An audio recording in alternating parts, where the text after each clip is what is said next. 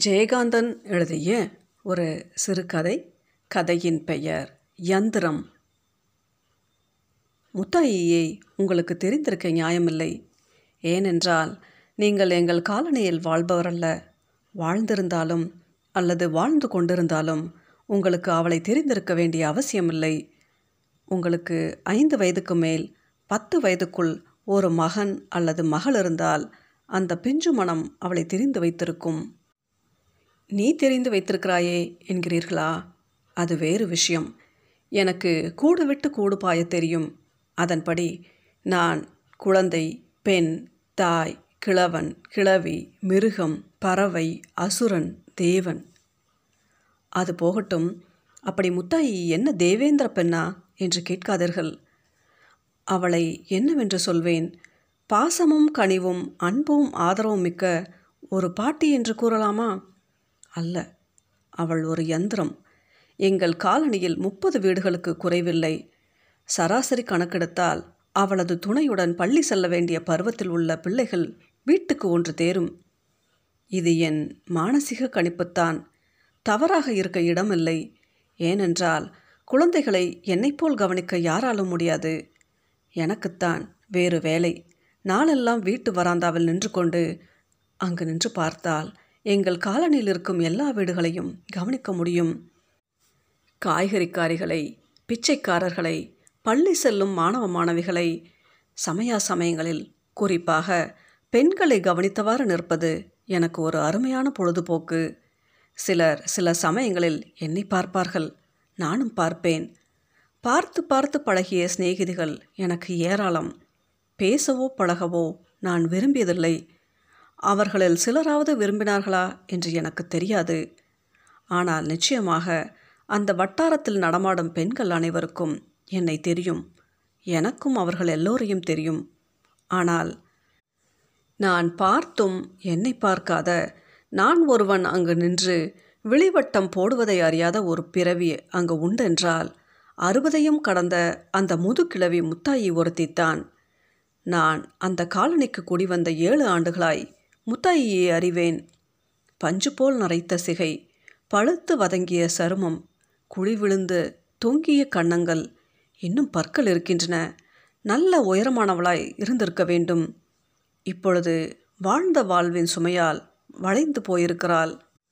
அவள் கண்கள் அவற்றைத்தான் நான் பார்த்ததில்லையே.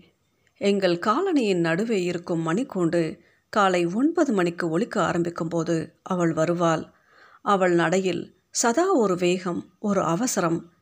வாழ்வை கடக்க பறந்தோடும் அவதியா என்ன அவளது இயல்பே அப்படித்தான். வாழ்வு நடக்க நடக்க மாளாதது. ஏனென்றால் தனிப்பட்ட ஒருவருடையதா வாழ்க்கை? அது மனித சமூகத்தின் ஆதி அந்தமற்ற சரிதை. அதை பற்றியெல்லாம் அவள் சிந்திப்பதில்லை. ஏன்? நேரமில்லையா? நேரம் உள்ளவர்களெல்லாம் சிந்திக்க முடியுமா? சிந்தனை அதன் முழு அர்த்தத்தோடும் சொல்கிறேன். அது விளக்க முடியாதது. சிந்தனை ஒரு வரப்பிரசாதம். சிந்தனையின் ஆதியும் அந்தமும் சிந்திக்க சிந்திக்க வியப்பாகத்தான் இருக்கிறது. அவளை பார்த்தால் எதை பற்றியும் சிந்திப்பவளாக தெரியவில்லை. என்ன சொன்னேன்? ஆமாம் முத்தாயியை பற்றி. அவள் தினசரி காலை ஒன்பது மணிக்கு வருவாள். அவசரம் அவசரமாக வருவாள். வரும்போதே பாலா பாலா நாளையாச்சே புறப்படலையா? என்ற குரல் நாலு வீடுகளுக்கு கேட்கும். பாலா என்ற இளஞ்சிறுவன் அந்த வீட்டிலிருந்து தோளில் தொங்கும் பையுடன் அவசரம் அவசரமாக ஒரு காலில் மேஜோடும் மற்றொரு காலில் சாக்ஸுமாக நிற்பான். அதையெல்லாம் அவள் கவனிக்க மாட்டாள். ஒரு காலில் மேஜோடும் கையில் சாக்ஸுமாக அவனை தூக்கி கொண்டு அதை சரியாகவோ சரியில்லாமலோ அவன் காலில் மாட்டியவாறே அடுத்த வீட்டு வாசலில் நின்று சங்கர் சங்கர் என்று அவள் கூவுவாள். சங்கர் அப்பொழுது தான் சாப்பிட்டு கொண்டிருப்பான். சீக்கிரம் சீக்கிரம் என்று முத்தாயி குரல் கொடுப்பாள். சாப்பிட்ட வாயை கழுவாமல் கூட அவன் ஓடி வருவான். அவனையும் அழைத்து கொண்டு அடுத்த வீட்டுக்கு சென்று கௌரி ராமு என்று அவள் கூச்சலிடுவாள். இப்படியாக இருபது முப்பது பிள்ளைகள் புடைசூழ அரை மணி நேரத்தில் காலனியை காலி செய்துவிட்டு போய்விடுவாள் முத்தாயி. அந்த சில நிமிஷங்களில் அந்த தெருவில் வானத்து மோகினியை கீழிறங்கி வந்தாலும் என் பார்வை அவள் பக்கம் திரும்பாது.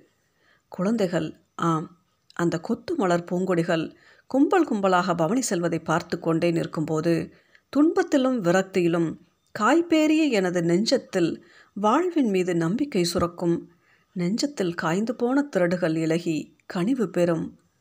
ஆமாம் குழந்தைகள்.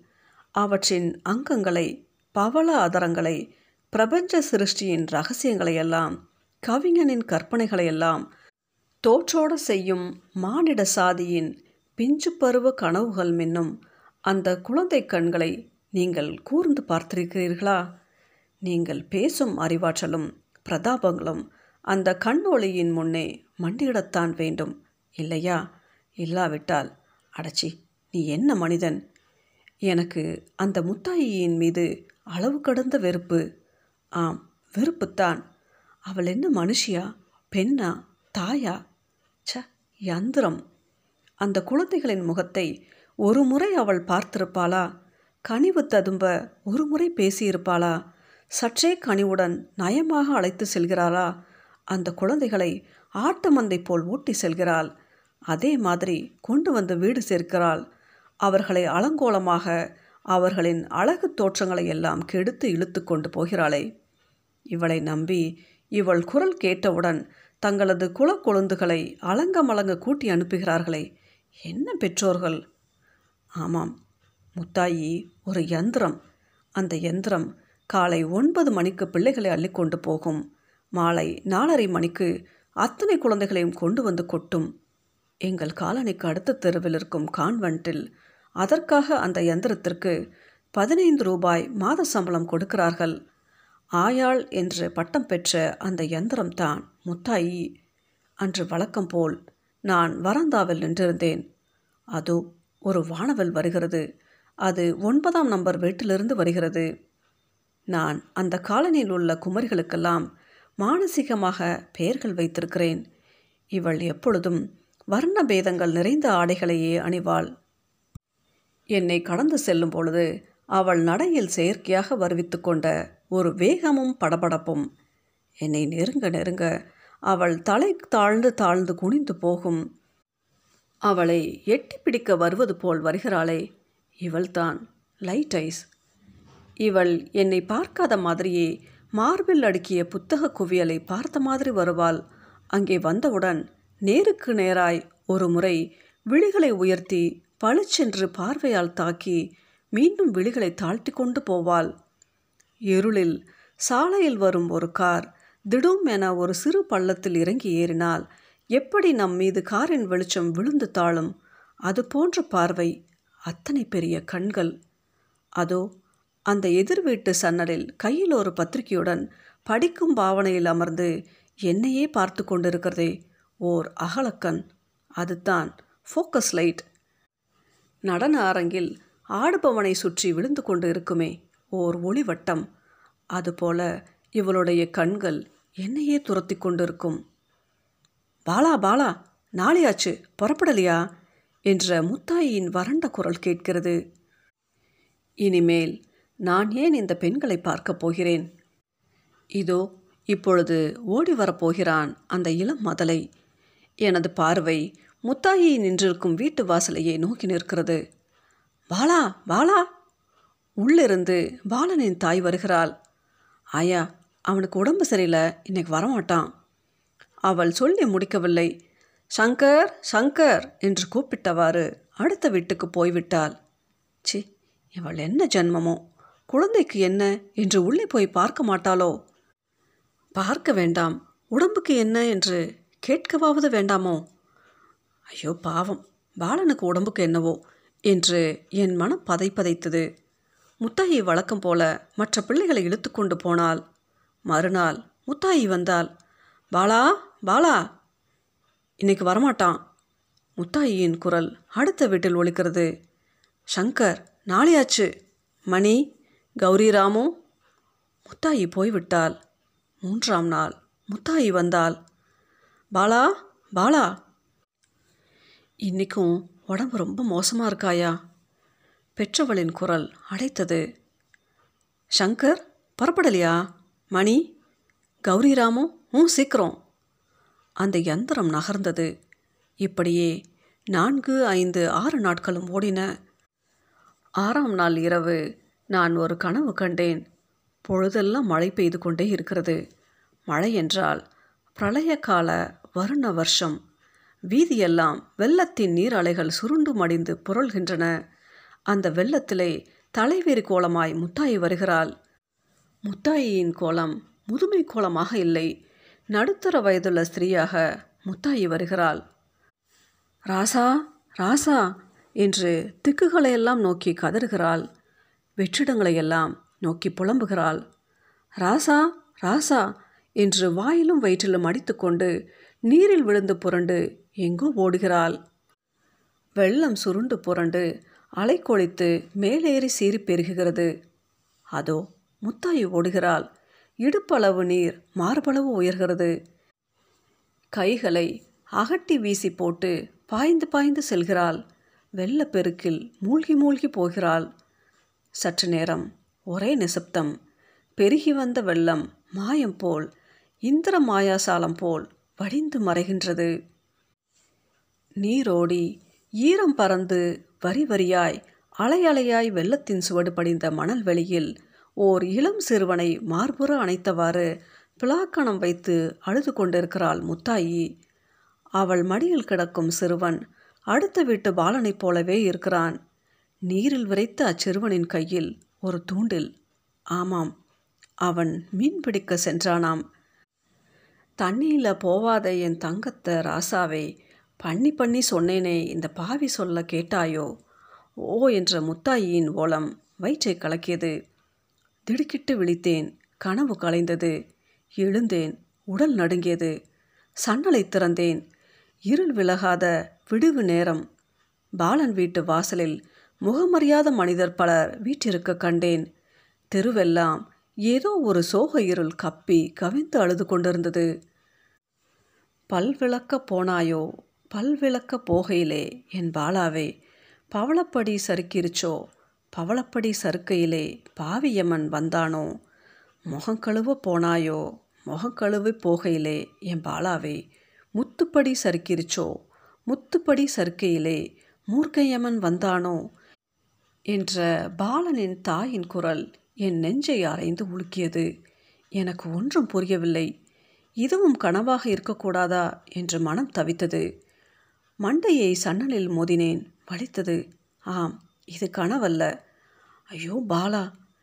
எங்கள் காலனியின் நடுவே உள்ள மணிக்கூண்டு ஒன்பது முறை அடித்து ஓய்ந்தது.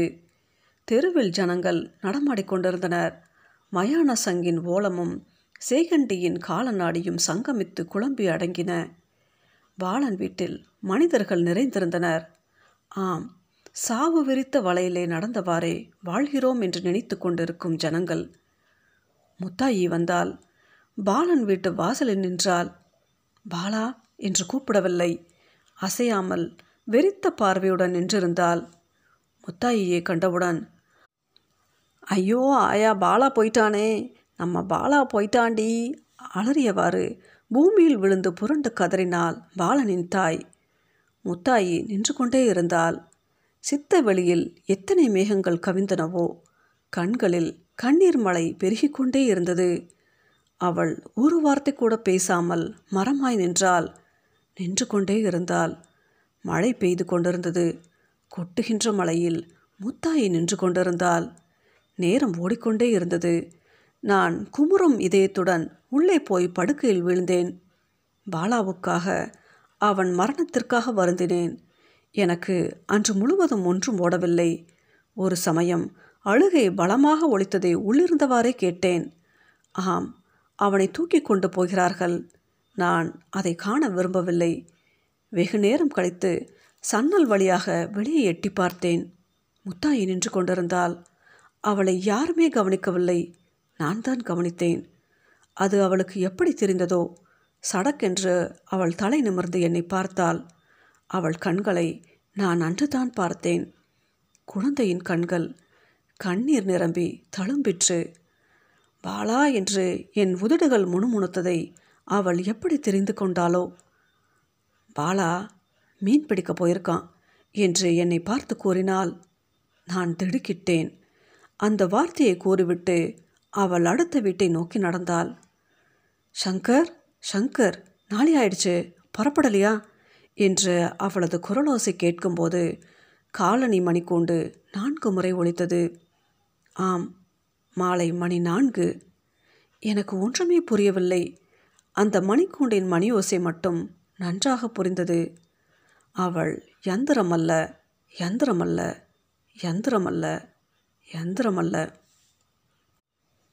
ஜெயகாந்தன் எழுதிய இக்கதையின் பெயர் யந்திரம்